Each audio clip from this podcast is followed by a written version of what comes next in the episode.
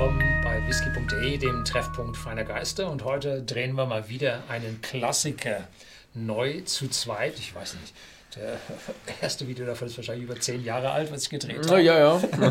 Und ich kenne den Beaumont zwölf Jahre jetzt für, ich glaube, 35 Jahre oder so. Einer der großen Whiskys, der ja Schottland zu dem Whiskyland gemacht hat, was es ist. Stammt von der Insel Isla, rauchig. Äh, die Brennerei aus 1779, also vor der Zeit, wo ja, es verboten war, in den Highlands Single Malt Whisky zu brennen. Aber Isla gehört nicht zu Großbritannien. Die Insel Isla gehört zum United Kingdom und damit unterlag sie nicht dem Bann des äh, Whisky-Brennverbots, den die äh, britische oder nicht die britische, die, die, doch die britische Krone ausgesprochen hatte, weil sie dort keine Zölle bekommen konnte. Der, der Taxman kam, hatte mit dem Schiff und hat die dann da getaxt. Ne? Also war alles in Ordnung. Der Boma 12 Jahre ist bei uns ein Standard-Whisky seit Jahrzehnten im Dauertiefpreissortiment.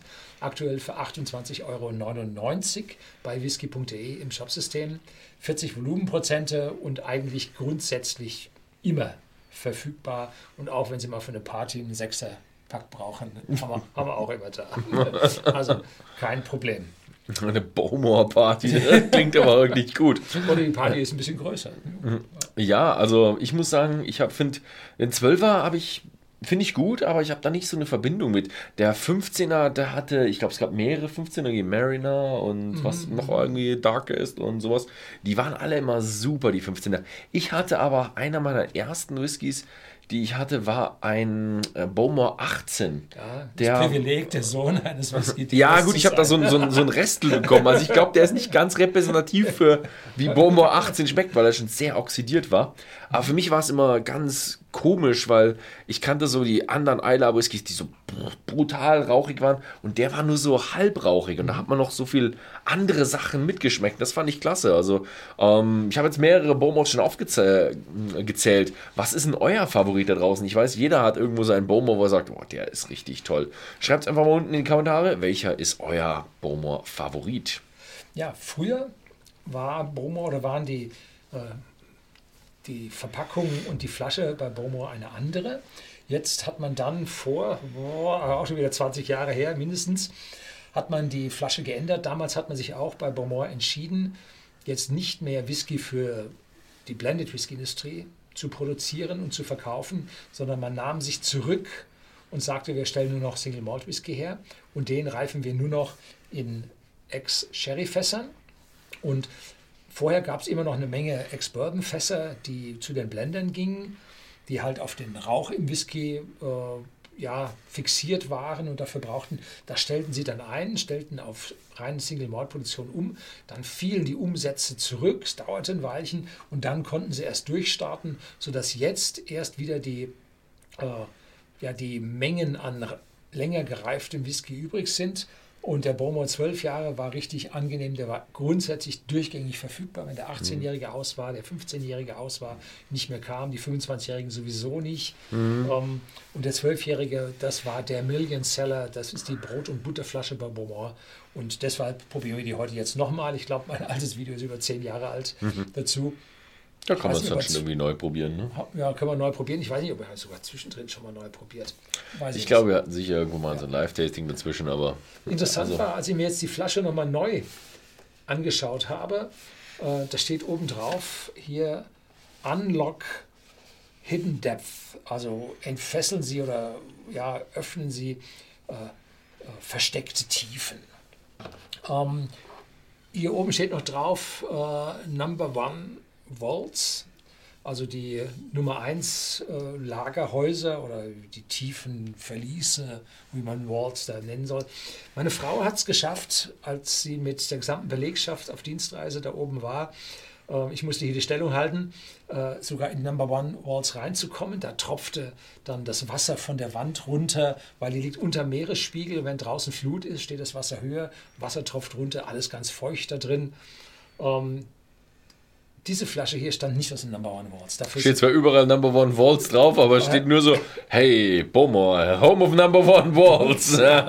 aber dieser Whisky stammt da nicht her, weil es einfach zu viele sind. Ja. Wenn man dann schaut, so hinter Bowmore im Berg rauf, oben sind noch mehr Lagerhäuser. Naja, das ist die ganze Reihe. Ja. So. Kleine Story bei Bowmore. Irgendwann, was war es, 2013 oder irgendwie so in der Richtung, um 2013 rum, vielleicht war es auch 2011, kann sein, äh, ist ihnen der, der Killen weggeflogen. In einem Sturm. Stimmchen. Ja. Den haben sie irgendwo 500 Meter weiter im Feld gefunden. Also hat äh, Bowmore hat einen relativ neuen Killen. Ach, der war nicht mehr zu nutzen? Also oben hier nur die Pagode oben. Also. Achso. ja, und Beaumont ist ja Vorreiter von ja, einer Wärmerückgewinnung, denn das Kühlwasser von der Brennerei wird dazu verwendet, nebendran äh, den Public Pool von der Gemeinde Beaumont zu heizen. Eine schöne Doppelnutzung, finde ich gut. Hm. Ja, also definitiv Rauch drin. Allerdings, ganz zu meinem Wohlwollen, nicht so stinkig wie so mancher von einer Südküste, die mit 40, 45, 50 ppm da auftrumpfen, äh, sondern Beaumont sagt man nach, dass sie 35 ppm äh, Phenole, Rauch in dem angelieferten Malz haben. Mhm. Und jetzt hängt stark an der Destillationsweise ab, wie viel davon mitkommt. Es hängt an Lagern, am Reifen, wie viel aus den Fässern verdunstet ab und und und. Äh, aber das ist das, was man jetzt einen, ja schon einen stark, aber nicht einen extrem rauchigen Malt nennen würde. Dazu habe ich so eine frische Zitrusfrucht, leichte Süße vom Honig. Also das ist sehr angenehm. Das ist eine tolle Nase, die so richtig ja, süffig ist. Also echt schön, schöne Flasche. Ähm, es, ist, es ist wieder so, ja, typisch Bowmer. Es ist ähm, schön rauchig. Kein, es ist schon ein intensiver rauchiger Whisky. Kein so ein mittelrauchiger oder sowas. Also schon ein kräftig rauchiger Whisky. So ein Lagerfeuerrauch. Aber es ist genau noch so, dass eben der, der Sherry noch gut durchkommt. Und äh, so richtig schön, ein bisschen süß, bisschen frisch, bisschen Sherry, bisschen Rauch, bisschen Eiche. Also auch wieder ein, ein schön kräftig rauchiger, aber ausbalancierter Whisky. Ja. Ja, wir reden heute ein bisschen mehr davon, weil das ist ja ein Klassiker. Das macht ein Retake jetzt davon.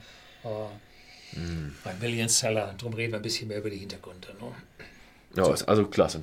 Cheers. Cheers.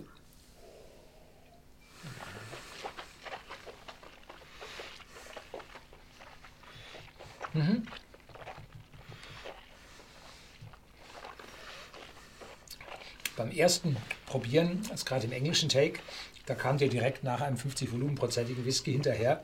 Da war der ein bisschen schwach mit seinen 40 Volumenprozenten. Aber jetzt mit 40 Volumenprozenten und jetzt gerade den schon mal probiert gehabt, kurz im Glas, äh, bildet der doch ein recht schönes Volumen ab. Da verlangt man jetzt nicht nach zwingend mehr Alkoholgehalt. Äh, breitet sich schön auf der Zunge aus, wird warm, äh, dunkle Schokolade kommt durch, der Torfrauch breitet sich im Mund aus. Lang anhaltend, aber nicht bitter, sondern zart, fein im Abgang, sehr harmonisch weich. Also der ist gefährlich, ne? müssen wir aufpassen. Der, der riecht sich gut, der trinkt sich gut, der hat einen schönen Nachgeschmack. Äh, Da muss man aufpassen, dass man da am Abend sich dann begrenzt. Am besten vorher so einen Dram einschenken und die Flasche wieder in den Schrank stellen und dann ist gut. Ne?